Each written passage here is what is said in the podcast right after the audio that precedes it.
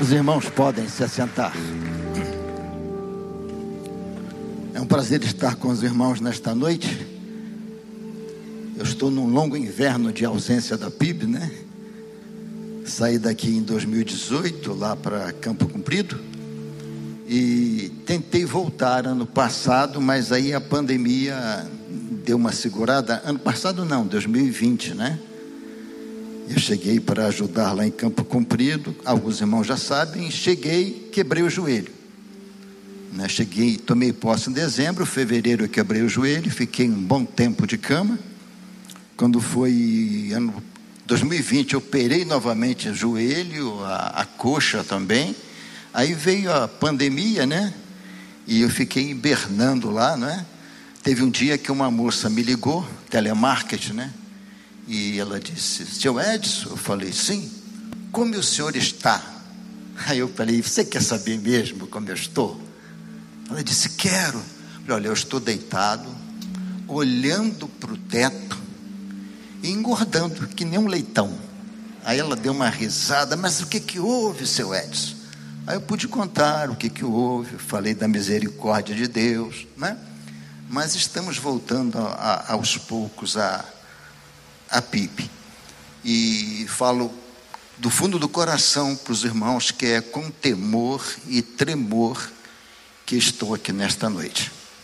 Eu acho muito sério assumir a tribuna sagrada e, e pregar. É, eu quero pensar com os irmãos nesta noite em Lucas 24. Lucas 24, dos versos 13 a 16. Mas eu estou contemplando aqui lá na galeria a minha netinha de cinco anos. Olha que coisa bonita. Está lá, duas trancinhas, né? Coisa boa. E tem uma outra neta aqui por baixo também aí. Lucas 24, de 13 a 36, diz assim: Naquele mesmo dia, dois deles estavam indo para um povoado chamado Emaús a 11 quilômetros de Jerusalém. No caminho conversavam a respeito do, de tudo o que havia acontecido. Enquanto conversavam e discutiam, o próprio Jesus se aproximou e começou a caminhar com eles, mas os olhos deles foram impedidos de reconhecê-lo. E Jesus lhe perguntou: Sobre o que vocês estão discutindo enquanto caminham? Eles pararam com os rostos entristecidos. Um deles, chamado Cleopas, perguntou-lhe: Você é o único visitante em Jerusalém? Não sabe das coisas que ali aconteceram nestes dias? Jesus perguntou, né? Que coisas? O que aconteceu com Jesus de Nazaré? Responderam eles. Ele era um profeta, poderoso em palavras e em obras diante de Deus e de todo o povo os chefes dos sacerdotes e as nossas autoridades o entregaram para ser condenado à morte e o crucificaram. E nós esperávamos que era ele que ia trazer a redenção a Israel. E hoje é o terceiro dia desde que tudo isso aconteceu. Algumas mulheres entre nós nos deram um susto hoje. Foram de manhã bem cedo ao sepulcro e não acharam o corpo dele. Voltaram e nos contaram que tinham tido uma visão de anjos, que disseram que ele está vivo.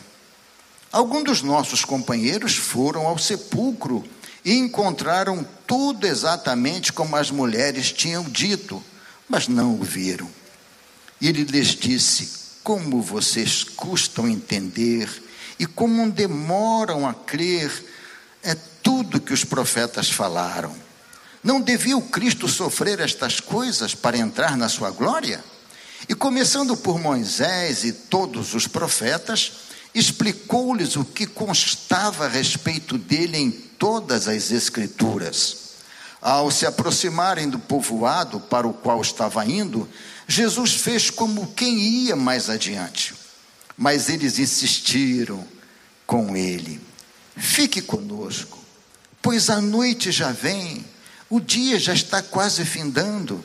Então ele entrou para ficar com eles. Quando estava à mesa com eles, tomou o pão, deu graças, partiu-o e o deu a eles. Então os olhos deles foram abertos e o reconheceram, e ele desapareceu da vista deles. Perguntaram-se um, um ao outro: Não estavam ardendo os nossos corações dentro de nós, enquanto ele nos falava no caminho e nos expunha as Escrituras? Levantaram-se e voltaram imediatamente para Jerusalém. Ali encontraram os onze e os que estavam com eles reunidos, que diziam: É verdade, o Senhor ressuscitou e apareceu a Simão.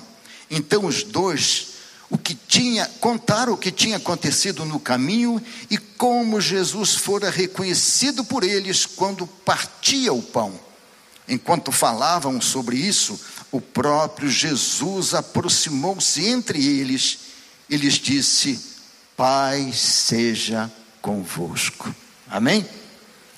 Eu gosto muito de poesia. No aniversário do pastor Pascoal, eu, eu não sei declamar, sou péssimo, mas eu gosto de poesia.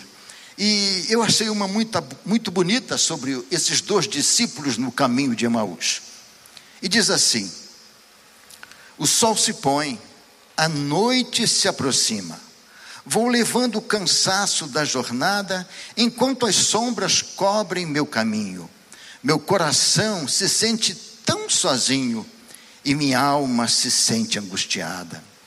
A noite vem, não há como detê-la. Também para mim não há perspectiva. A esperança que era tanta no outro dia e que eu tento agarrar é escorregadia. Por mais que eu a queira ela de mim, ela se esquiva. Por isso, companheiro de jornada, não te conheço, mas peço, vem comigo. Já se faz tarde, entra em minha casa. A tua voz, meu coração se abrasa. Não sei porquê, estou melhor contigo. No candelabro, a luz bruxuleante ilumina o, o vinho sobre a mesa. Meu companheiro agora toma o pão e se dirige ao Pai em oração. Sim, é Jesus. Minha alma tem certeza. Ele estava a meu lado o tempo todo. E como eu pude ser tão nécio assim?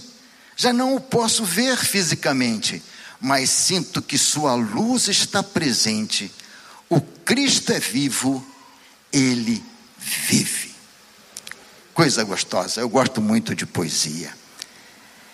É, talvez os irmãos estranhem eu usar esse texto e não ser época de Páscoa. Poxa, começando o ano, e usar um texto que é usado na Páscoa, na ressurreição de Jesus. Mas eu tive uma experiência muito forte, irmãos, ano passado, no meio daquela luta toda, 2020, na verdade. A cirurgia, depois a pandemia. Eu sou, eu não sou de ficar quieto. Eu vou nesse legendário aí. Eu vou. Quem tem mais de 70 anos aqui? Só eu? Isso. Eu quero convidar aos septuagenários, é isso, né? A irem comigo no, no legendário. Nem que, nos, nem que o SIAT vai lá nos buscar depois. Mas vamos lá. Então eu não sou de ficar parado. Eu, né? Eu gosto de, eu gosto de ação. Eu estava parado ali, deitado, e quando esse texto, comecei a ler esse texto e me tocou muito profundo. Muito profundo. Fica conosco, Senhor. O dia já declina, a noite se aproxima, o caminho é perigoso. Fica, Senhor, conosco. E eu trouxe aquilo para mim. Fica comigo, Senhor. E é sobre esta experiência, não que a minha experiência tem que ser a sua Deus não precisa repetir experiências. A sua experiência não tem que ser a minha. Ela não se copia. Ela é dada por Deus do jeito que Ele quiser dar a cada um. Tremendo. Com Moisés, Deus falou através da saça ardente. Com Samuel, foi aquela chamada: Samuel, com Paulo foi aquela luz que era mais forte do que a luz do sol do meio-dia. Deus é dinâmico, é tremendo. Então, o que ele falou para mim, não tem que falar para você, mas eu quero passar para vocês o que ele me falou naquele dia, muito forte. Começamos, irmãos, um 2022 com muitas expectativas, não é? Nós achamos que 2021 estava tudo resolvido, tudo tranquilo, já tudo sendo aberto, mas começamos 22 com muitas expectativas, dúvidas, preocupações, medo, incertezas. Talvez alguém diga, Pastor Edson é tão pessimista, né? Como ele é pessimista? Não, irmão, não sou pessimista. Eu sou, na verdade, realista. Eu sou realista. As coisas estão acontecendo. Vão continuar acontecendo. A Bíblia tem que se cumprir. Ela está se cumprindo. O homem não se arrepende dos seus pecados. Nós não deixamos que o Espírito Santo mude a nossa vida, transforme a nossa vida. Segundo Crônicas 7,14 diz: Se este povo, que se chama pelo meu nome, se humilhar e orar e se arrepender dos seus pecados, eu ouvirei as suas orações e sararei a sua terra. Mas o homem não se arrepende. Então não há perspectivas neste sentido. Nós vivemos um tempo, irmãos, de muitas informações, contra-informações, é, argumentos de todos os lados, contra, a favor a isto ou aquilo. Nós vivemos debaixo de um fogo cruzado muito grande, não é? Muito grande. Eu gosto muito do hino 437, eu sou da antiga, né? Gosto muito de hinos. E os irmãos vão cantar no final desse culto um, ano, um hino antiquíssimo. vão cantar comigo. Eu gosto do hino 437 do HCC, a terceira estrofe e o estribilho desse hino que diz assim: Não sei o que de mal ou bem é destinado a mim. Se bons dias ou tristes dias vêm até da vida ao fim. Eu não sei o que, que me espera se bons ou dias maus virão. Mas eu sei em quem tenho crido, e sei que Ele é poderoso para guardar o meu tesouro até o dia final. Você sabe o que vai acontecer contigo amanhã? Esse casal que o irmão pastor Lucas pediu oração, é um casal querido, já foram da nossa igreja aqui, membros por muitos anos, mudaram para São Paulo por causa do trabalho, eles participam da nossa live de oração todos os dias. Nós temos uma live de oração todos os dias, de 10 às 11, 11 e meia, vai por aí, em favor do pastor Paulo Davi. E depois a gente ora por todo mundo. Já está tão grande a relação que a gente diz assim: Senhor, aqui está a relação, abençoa, que tão grande. E aquele casal, ela saiu de férias e eles planejaram ir para Santa Catarina.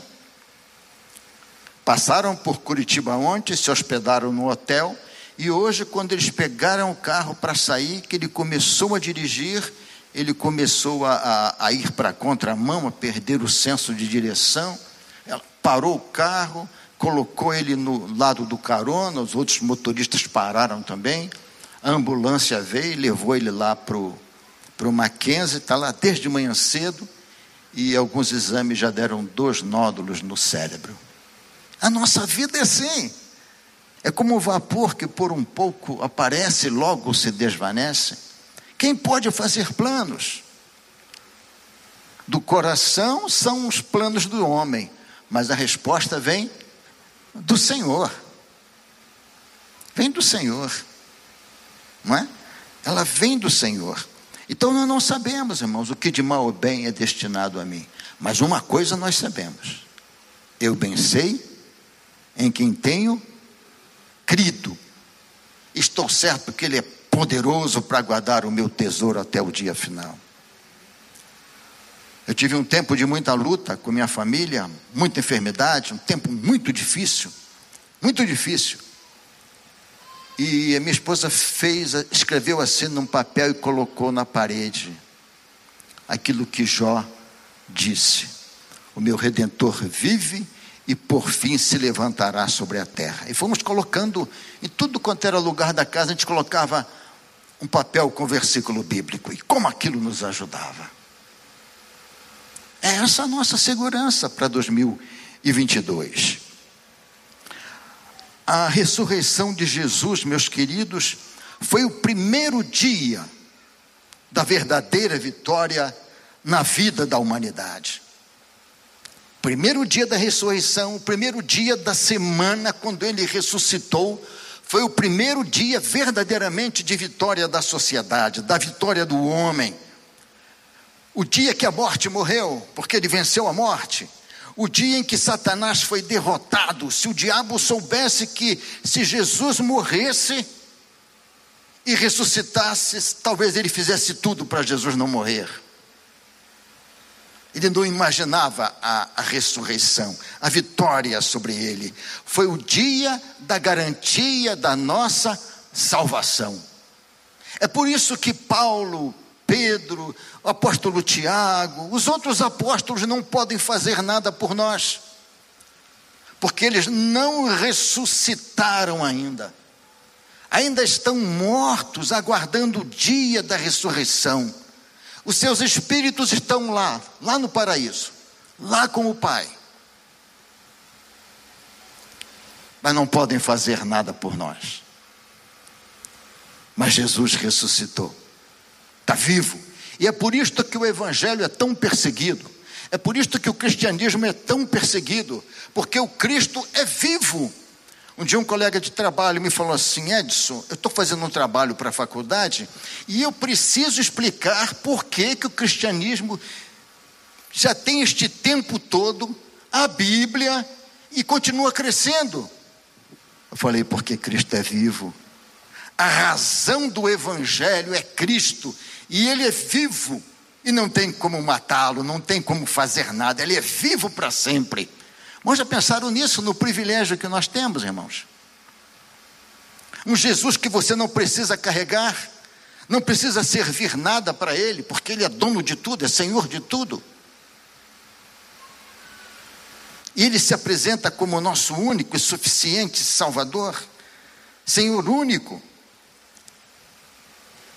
É, Paulo, aos primeiros Coríntios, ele diz assim no capítulo 15, verso 4: Se Cristo não ressuscitou, vã é a nossa pregação e inútil a nossa fé.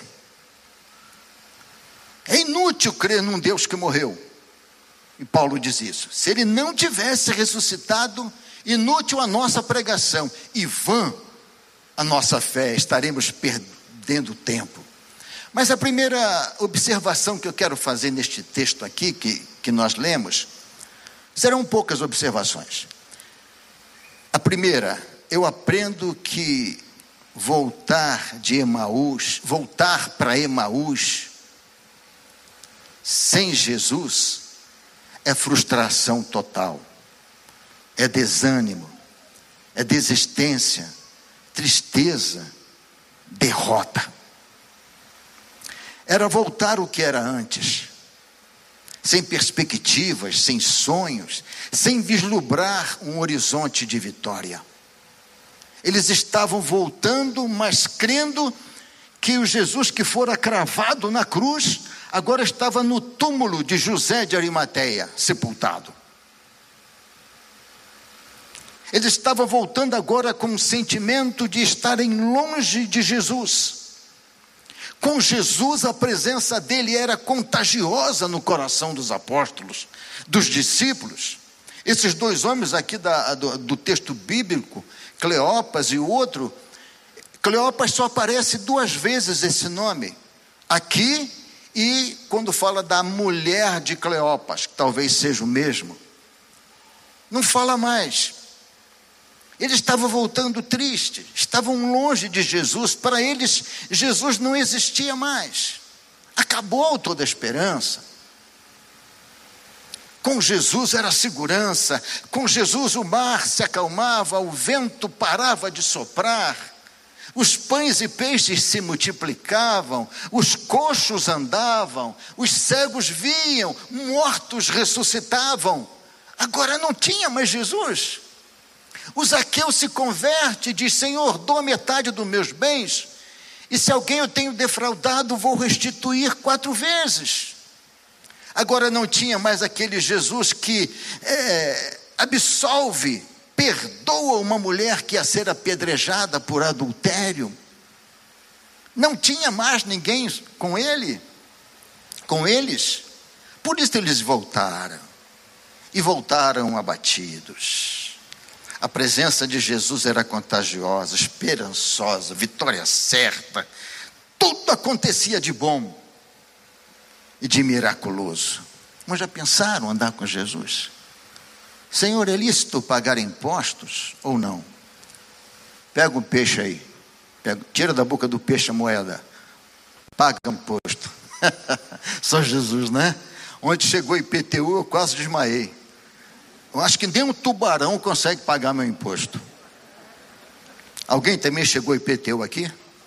Todo mundo chegou. É um susto, né? Chegou IPVA também? Chegou. Tem que conseguir uma, uma como é que se diz? Um cardume, né? Um cardume de tubarão para pagar os nossos IPTU. Irmãos, isso acontece conosco também. Longe de Jesus, sem Jesus, nós não somos diferentes daqueles discípulos. Somos iguaizinhos. Podemos vir a todos os cultos, estarmos todo dia na igreja, participarmos de todas as atividades, estarmos sem Ele. Quando José e Maria foram ao templo, quando Jesus tinha 12 anos, quando eles voltaram, eles custaram a perceber que tinham deixado Jesus lá no templo. Interessante, né? E quantas vezes nós fazemos isso? Nós estamos aqui, cantamos, ouvimos a mensagem, mas já saímos deixando tudo aqui. A mensagem aqui. Não deixando Jesus aqui, porque Ele habita em nós, mas saindo sem aquela presença contagiante dele. Andar sem Jesus, meus queridos, como diz um cantor antigo, o homem sem Jesus é como uma folha seca caída no chão, levada para onde o vento quiser. Sem Jesus, o homem não tem esperança de vida eterna. Ele não tem um norte seguro, um porto seguro para encostar o, o seu barquinho. Tem uma imagem ali muito interessante que é um jumentinho, aquele jumentinho que dá entrada de Jesus em Jerusalém. Eu vou contar uma historinha aqui, não é nada pejorativo, não, tá? Eu só quero aplicar, tá bom? Diz que esse jumentinho, depois da entrada triunfal de Jesus em Jerusalém, ele chegou em casa feliz da vida, saltitando, pulando, relinchando e feliz da vida. E a mãezinha dele perguntou: O que, é que foi, meu filho?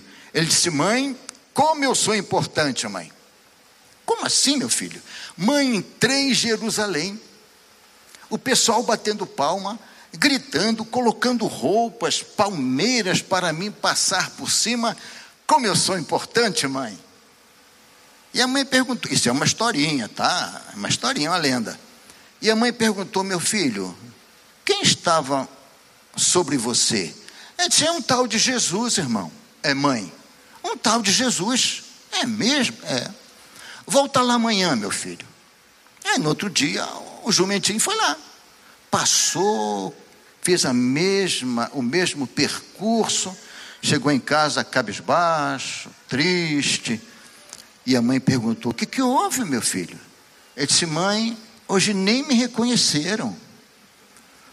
Hoje nem me olharam, ainda me enxotaram. O que, que houve, mãe? E a mãe disse: Meu filho, você sem Jesus é só um jumentinho. O homem sem Jesus, irmãos, ele se torna insignificante.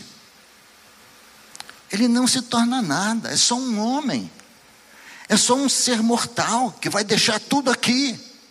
Eu fico pensando nesses homens que é, desejam o poder a todo custo, querem dinheiro, querem tudo não são nada.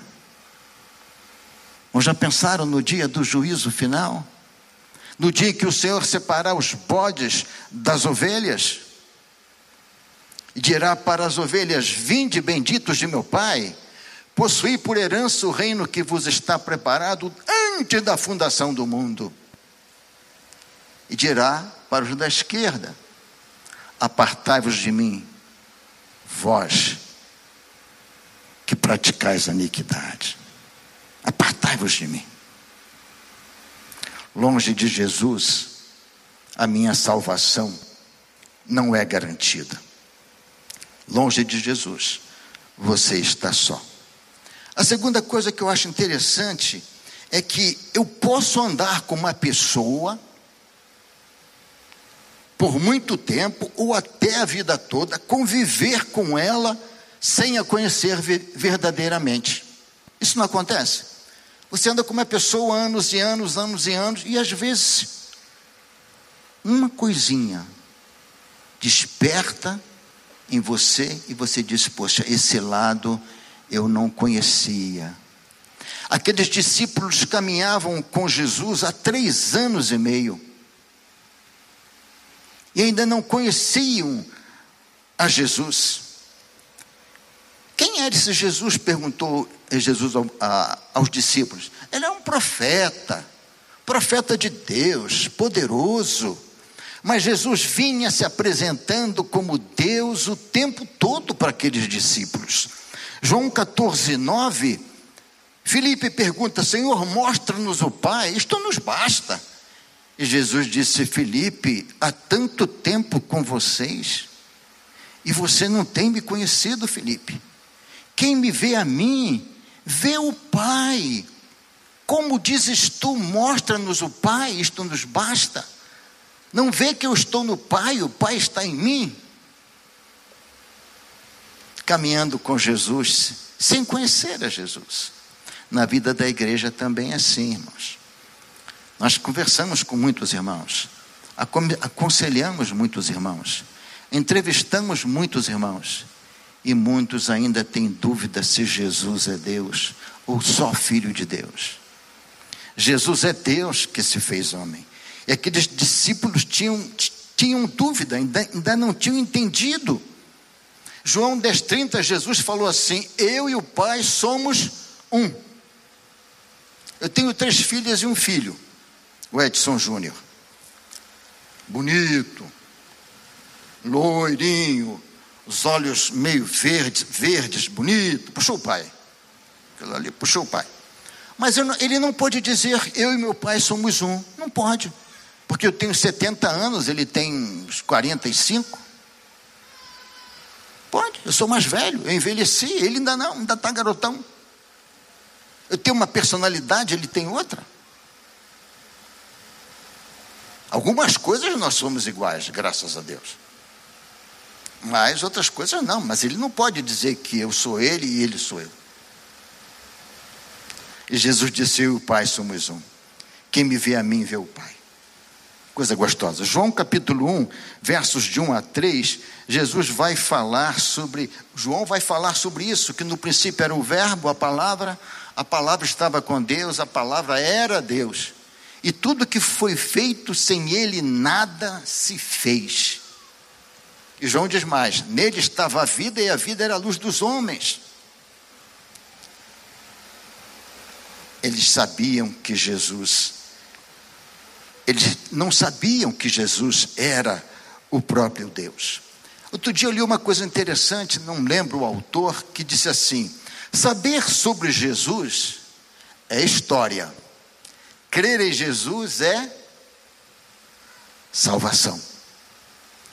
Às vezes você sabe muita coisa sobre Jesus, que ele nasceu de uma virgem, que foi julgado por Pilatos, tanta coisa, mas você não crê. Então você só sabe da história, mas crer nele, conhecê-lo, viver com ele, isso é salvação. Isso é salvação. É salvação é, garantida em Cristo Jesus. Se aqueles discípulos tivessem compreendido as Escrituras, eles não teriam dúvidas que Jesus era Deus.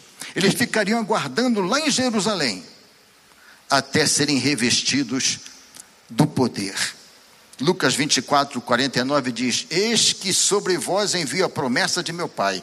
Ficai, porém, na cidade de Jerusalém, até que do alto sejais revestidos de poder. Mas eles não acreditaram que Jesus era o Deus, próprio Deus falando. Estar longe de Jesus, meus irmãos, é não crer que Ele é Deus e não crer em Suas promessas. Me faz voltar a Emaús. Não crer nas Suas promessas me faz voltar a Emaús. Se voltamos para casa domingo após domingo, sem desfrutarmos da Sua presença e crer que Ele, é, que Ele é Deus, estaremos igual aos discípulos do caminho de Emaús. Mais uma semana vazia, mais uma semana sem desfrutar da Sua presença, mais uma semana sem buscá-lo, sem cantar, sem louvá-lo, mais uma semana vazia. Aí volta o domingo novamente, isso vai se repetindo, se repetindo e voltando para Emaús a cada semana, sem perspectiva de uma nova vida em Cristo. Eu gosto muito de falar dos meus pais. E papai marcou muito, porque já falei aqui várias vezes, papai tinha pouquíssimo conhecimento de leitura. Papai só era bom de conta, fazer continha, ele era bom e de assinar um nome, só isso. Ele aprendeu a ler na Bíblia, muito mal. Mas o dia que papai foi numa igreja, atrás de cura, papai foi na Cruzada Nacional de Evangelização, lá no Rio de Janeiro. Depois virou a quadrangular, né? Papai foi atrás de cura. Ele tinha um problema sério de saúde. E papai voltou e disse: Me converti. Já joguei o cigarro fora, o fósforo. Minha mãe disse: o fósforo não precisava jogar fora, só o cigarro. Joguei tudo fora. E a partir de hoje, aqui no nosso comércio, não se vende mais bebida alcoólica. E minha mãe disse: Mas é isso aí que segura o, o comércio. É, os pinguços aí que vem para cá é, com aquele tira-gosto, né? Acho que é isso. É, e vão tomando e. Não, tirou. Passou mais um tempinho, não vendo mais cerveja, tirou a cerveja. Já contei isso aqui. E minha mãe dizia: vai quebrar, vai quebrar, Ramiro. E aí, quebrou? Quebrou. quebrou. Ainda mais que um grande mercado, supermercado, Casas Sendas, né? Perto da gente engoliu o nosso mercado. Era um Carrefour, Casas Sendas, era um, um condor, engoliu o mercado. Papai morreu de fome? Os filhos morreram de fome? Não. E uma fé, uma confiança. Papai voltava da igreja com os olhos brilhando. Ele falava de Jesus com os olhos brilhando. Papai morreu na alegria do primeiro amor, cantando aqueles hinos de 1960 e pouco. Era os que ele tinha guardado, eram os que ele sabia. Que alegria! Que alegria! E na madrugada que ele morreu, naquela tarde, à tarde estivemos juntos, almoçamos juntos, e ele disse: Meu filho, eu estou muito cansado. E eu falei, pai, nós estávamos na casa da minha irmã, a Marlene. Eu falei, pai, deita um pouquinho lá na cama da Marlene. Ele disse: Não, meu filho, você não entende, meu filho. Eu quero ir embora. Eu quero ir embora para minha casa, filho. Eu só não queria deixar minha velha. Naquela madrugada, papai foi. Ele morreu do jeitinho que ele queria, em casa, nos braços da mamãe. Ah, que vida contagiante a do papai. Experiência com Jesus. Eu via a mamãe às vezes assoviando assim, na pia, em algum lugar. Está assoviando, mãe? Ela estava orando o tempo todo. Ela vivia orando. Vivia orando o tempo todo. Jesus era vivo ali dentro, pulsava. E eu desejo ardentemente que esta primeira geração de crente na minha casa passe para a segunda geração com a mesma impetuosidade, com o mesmo fervor. Netos, sobrinho, bisnetos, que essa geração continue. Mas eu preciso andar com Jesus. Eu preciso crer que Ele é Deus. Eu preciso crer que Ele é o Senhor da minha vida. Outra lição emocionante que eu tiro daqui, desse texto lido, irmãos, e, e mexe muito comigo, é que aqueles dois discípulos, Cleopas, Cleófas, ou outro, que nós não sabemos o nome, não era, não estava entre os doze apóstolos. Eles faziam parte, provavelmente, daqueles 70 discípulos que foram é, designados para aquela missão, que foram de dois a dois. Mas Jesus vai atrás deles. Os outros onze, porque Judas já tinha morrido, ficaram em Jerusalém, mas aqueles dois voltaram. Mas eles não eram, eles não eram tão importantes, eles não eram apóstolos. Para Jesus, irmãos, não tem pastor, não tem diácono, não tem ministro, tem filhos que ele ama individualmente cada um, que ele dá a mesma importância a cada um. Tem muita gente preocupada com título. Eu sou autoridade. Autoridade é nada, autoridade é Jesus. Às vezes me perguntam, pastor Pascoal é o primeiro na PIB? Eu digo não. Ele não está aí não, né? Está não. Eu digo não. Ele é o segundo. O segundo, falei, é o primeiro é Jesus. Depois é ele. Primeiro não é Jesus? É Jesus. Ele que é o pastor verdadeiro da igreja. Foi ele que deu a vida para nos salvar. Ele é o bom pastor que dá a vida pelas ovelhas.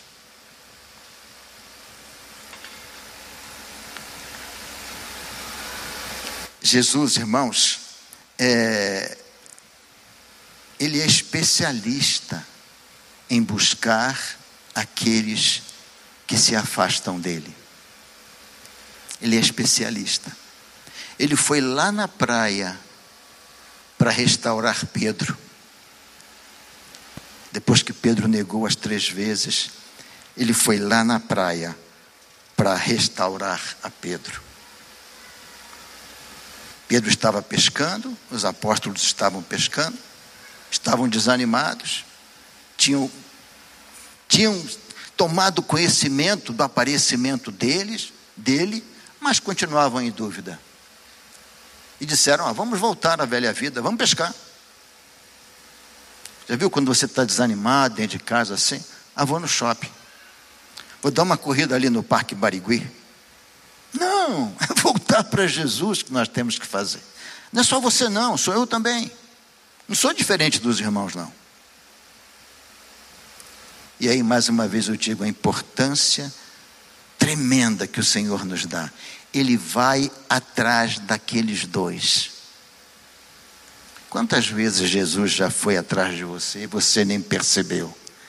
Quantos livramentos o, o Senhor já te deu já e você não percebeu? Quantas vezes ele já caminhou contigo, foi diante de você em uma situação e você não percebeu? Uma vez eu tinha que comparecer diante de uma autoridade e eu estava com medo. Eu disse: Senhor, vai na minha frente. Senhor, vai na minha frente.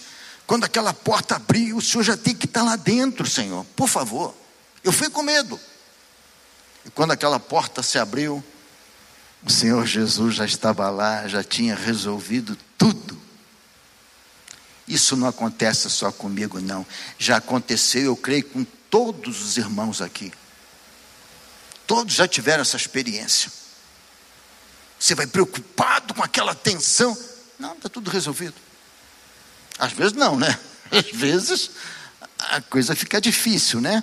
Mas a importância que Ele dá em te procurar, em me procurar é tremendo.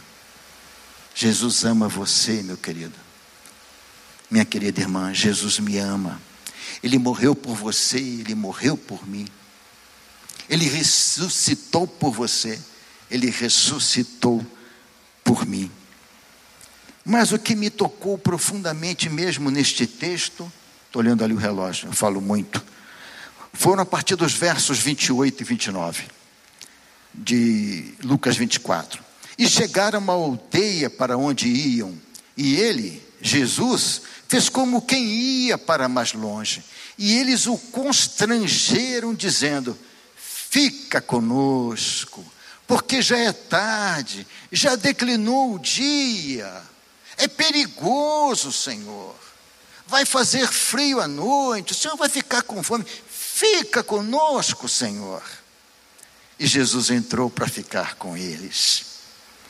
Constranger tem como sinônimos interessantes é, obrigar, impor, forçar, coagir. Eu acho que na verdade eles estavam pecando Jesus pelo braço. O Senhor vai ficar conosco. O Senhor vai ficar hoje aqui conosco, vai dormir aqui conosco. Mas por que tanta insistência deles? Creio fortemente, meus irmãos, que eles não estavam preocupados, como já disse, porque a noite, porque já era tarde e o dia já declinava. Creio verdadeiramente que a experiência da caminhada de 11 quilômetros até, Amaú, até os fez sentir algo diferente. Algo muito diferente. Eu creio que quando eles falaram, fica conosco, esta expressão é o mais profundo de suas almas. Fica conosco, Senhor, porque o Senhor nos fez entender as Escrituras. Fica conosco, Senhor, pois a alegria voltou aos nossos rostos, o sorriso voltou aos nossos lábios. Fica conosco, Senhor, porque a tristeza foi embora. Fica conosco, Senhor, porque o Senhor encheu o nosso ser com a tua presença. Fica conosco, Senhor, porque os nossos corações ardiam pelo caminho quando o Senhor falava. Ainda continua ardendo, Senhor. Fica conosco. A Bíblia não está falando isso, mas eu fico meditando, na verdade, o que eles estavam sentindo naquele momento. Fica conosco, Senhor, porque a fé explodiu em nossos corações, porque a esperança voltou às nossas vidas, as perspectivas voltaram, o horizonte se abriu com novas promessas, com algo novo para nós. Fica conosco, Senhor, porque agora choramos, mas não mais de tristeza, mas de alegria, porque o Senhor é vivo. Fica conosco, Senhor. Fica conosco, Senhor, porque o ânimo voltou, as forças se renovaram. Agora não temos mais dúvida, o Senhor é Deus. Fica conosco, Senhor, porque nós vamos voltar correndo para Jerusalém para guardar a tua promessa. Para 2022, irmãos, eu desejo que o pedido dos apóstolos, dos discípulos, seja o nosso pedido em 2022.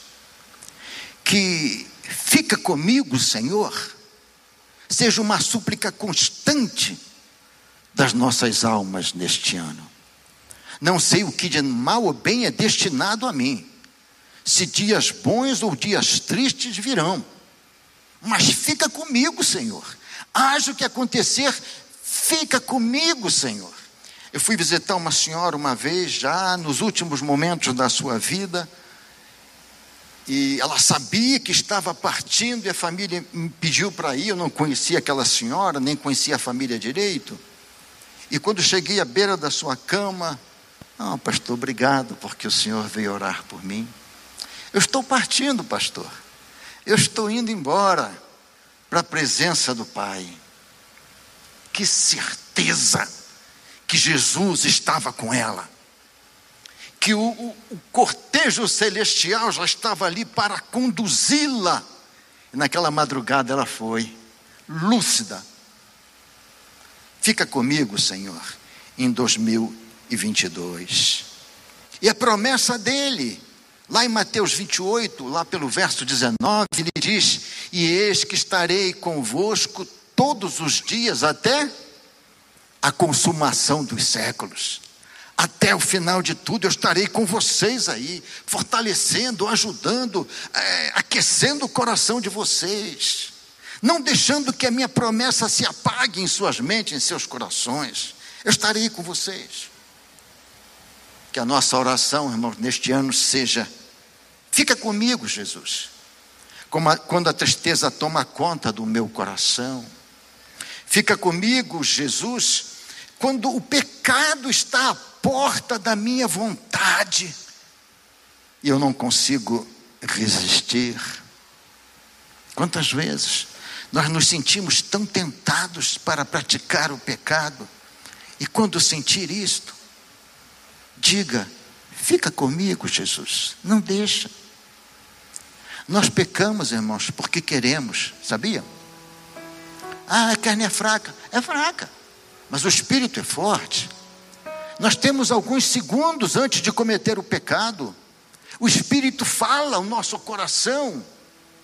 Ah, mas Jesus vai perdoar. Que essa seja a nossa oração. Senhor, fica comigo quando a tentação vem. Me faz forte, Senhor, ser forte dentro de mim, Jesus. Fica comigo, Jesus, quando minha fé tende a esfriar. Quem é que nunca passou por isso? por um tempo de esfriamento na fé. Fica comigo, Jesus, quando as decisões a serem tomadas são tão difíceis e eu não sei o que fazer. Tudo que eu estou falando aqui, você já passou por isso, ou está passando por isso. Fica comigo, Jesus, quando te servir é uma obrigação, é um peso.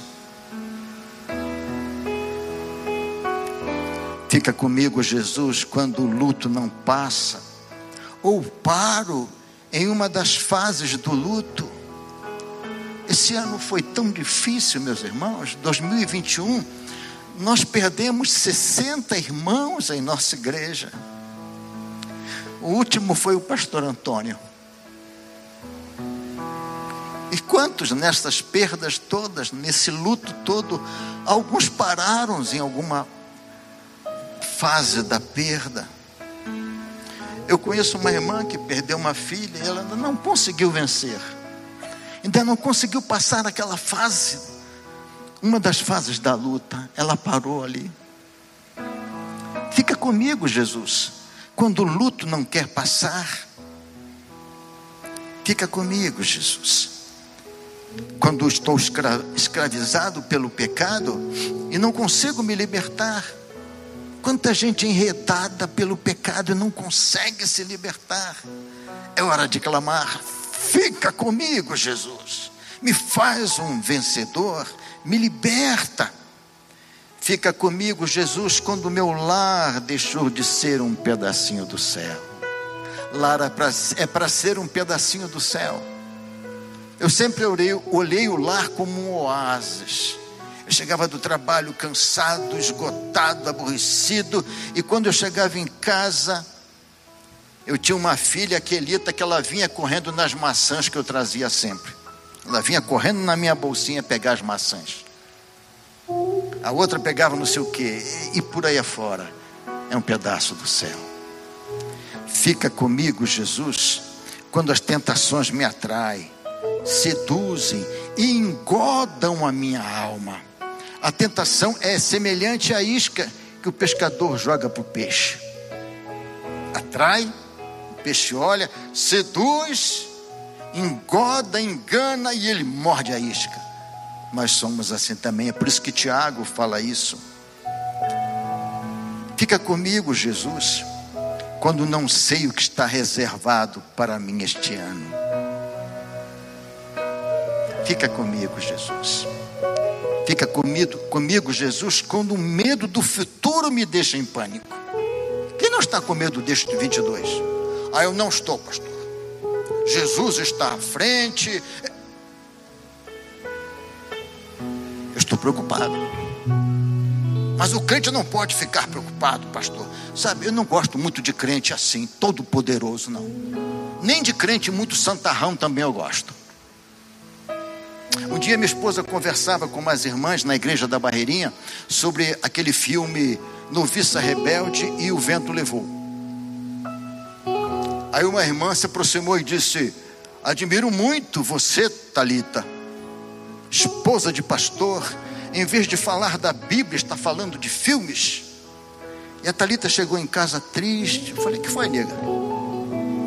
Ah, uma fulana falou isso. Eu falei: Ah, esquenta não. Deve ter coisa pior por trás disso. Aí passou uns dias, uma irmã nova convertida me perguntou: Pastor, crente pode fumar? Falei: Pode. Pode, pastor? Falei: Pode. Só não deve. Pode fazer tudo. Ah, no Apocalipse diz que aquele que é sujo, suje-se mais ainda. Aquele que é puro, purifique-se mais ainda. Falei, mas não esquenta não, meu irmão. Por quê? Não, porque eu vi a irmã fulana lá em tal lugar assim, assim fumando. Por isso que eu não gosto de santarrão. E nem o Todo-Poderoso. Porque nós somos carne e osso. Jesus no Getsemane, ele suou gotas de sangue. Ele disse: Pai, se possível for, passa de mim este cálice. Pai, fica comigo, Pai, nesta hora difícil. E os anjos vieram para confortá-lo. Senhor, me ajuda, fica comigo quando começo a achar que a Bíblia não é tua palavra. Quantos crentes estão achando, crendo que a Bíblia não é mais a palavra de Deus? Creem que ela é, não é inerrante, creem que ela tem que ser atualizada, Clame, fica comigo, Senhor, porque a palavra é dele, não é a palavra de homem. A Bíblia é a palavra de Deus, então fica comigo, Senhor. Fica comigo, Senhor, quando começo a achar que é tudo normal. O pecado é normal. Essa é uma questão de, de, de tempo, de, de modernidade. Nós estamos vivendo um novo tempo. É uma questão de ideologia, não sei o que pecado sempre será pecado. Outro dia o irmão falou assim para mim, pastor, joguei na Mega Sena. Se eu ganhar, eu vou abençoar a igreja. Eu falei, não vai não. E nem a igreja quer o teu dízimo desse dinheiro. Crente não precisa jogar na Mega Sena. A Bíblia diz: contentai-vos com seu soldo. Hoje quase todo crente joga na, na Mega Sena. Eu tenho que jogar minha fé no Senhor. É dele que vem o meu recurso, é dele que vem o pão de cada dia, foi dele que veio o maná, foi dele que veio as cordonizes lá no, no deserto, foi dele que veio a água da rocha. Nada Mega Sena. E quando você ganha na Mega Sena, milhões tiveram que perder para você ganhar. Fica comigo, Jesus. Quando o pecado é só uma questão de ponto de vista. E eu passaria a noite aqui, irmãos, falando: fica comigo, fica comigo, até os irmãos ir embora e me deixar sozinhos. Mas eu estou parando, irmãos. O pastor Lauro vai cantar um cântico antigo. E enquanto cantamos, irmãos, os irmãos vão cantar o, o estribilho desse cântico. Nós vamos cantar junto o estribilho, só o coro deste cântico. E depois que nós cantarmos, eu vou conclamar a você a ser constrangido pelo amor de Jesus, a dizer: Fica comigo, Senhor. Nós vamos cantar. Esse cântico é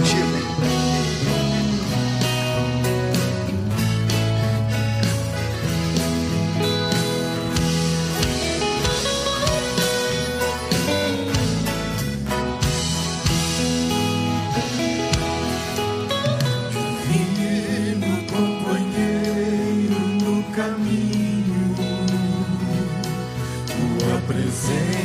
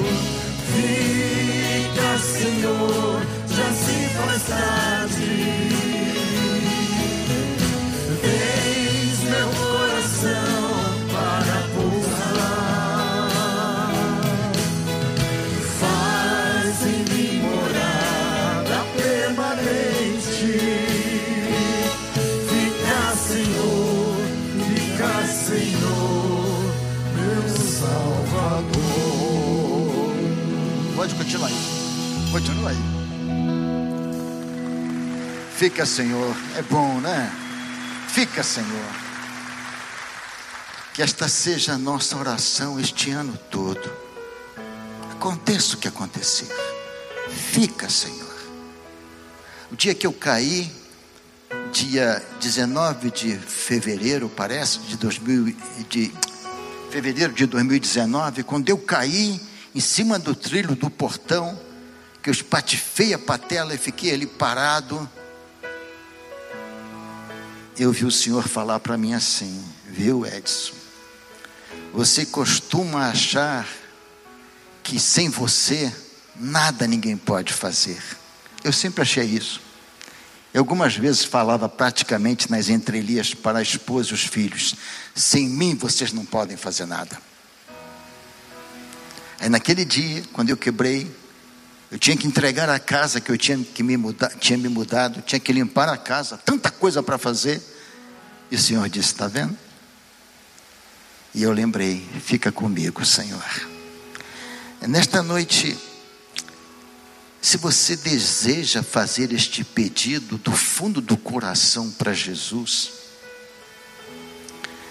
se você quer de fato que Ele fique mesmo na sua vida, se você quer crer nele como Deus, como Salvador da sua vida, o Deus Todo-Poderoso, o Deus vitorioso para 2022, aconteça o que acontecer, e você vai clamar: fica comigo, Jesus.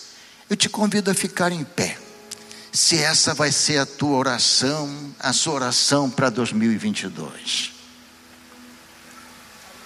Mas é para não esquecermos. É fica comigo, fica comigo. Agora eu queria fazer uma, um outro apelo. Se você viu que precisa de Jesus, mas ainda não tem Ele no seu coração como único e suficiente Salvador, você precisa dizer isso duas vezes. Fica comigo, Jesus. Fica comigo, Jesus, e me lava com teu sangue dos meus pecados. Fica comigo, Jesus, e coloca o meu nome no livro da vida.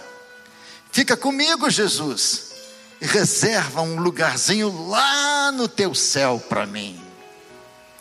Se você ainda não tem Jesus como Salvador, como a Bíblia ensina, eu te convido aonde você está a levantar a sua mão. Nós só oraremos por você. Graças a Deus. Graças a Deus. Quem mais? Quer dizer, eu quero Jesus como meu Salvador. Graças a Deus. Graças a Deus, louvado seja Deus. Deus amado, Deus bendito, te agradecemos, porque o Senhor está conosco, porque o Senhor habita em nós, porque o Senhor tem prazer de chamá-lo, ser chamado para ficar conosco.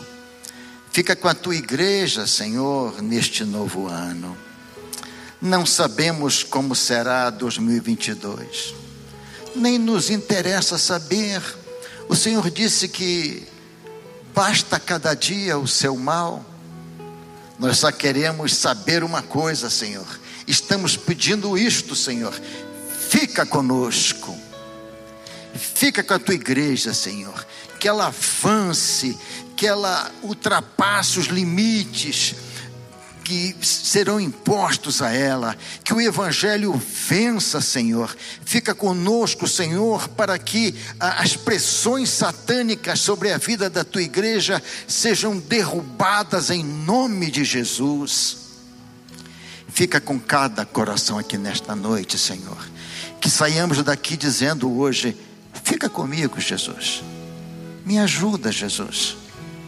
Estou com medo. Fica comigo, Senhor.